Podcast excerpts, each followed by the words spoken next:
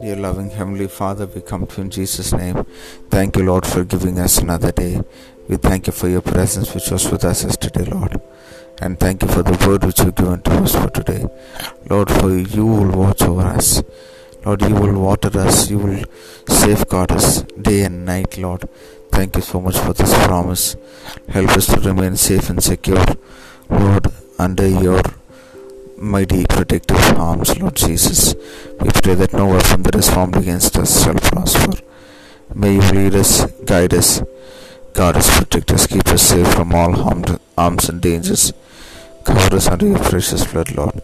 May your mighty hand be upon us, uh, our allowed for us, Lord, and everything that we do, Lord Jesus.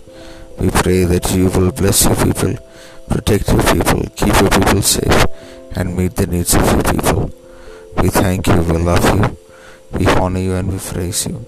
In Jesus' matchless name we pray. Amen.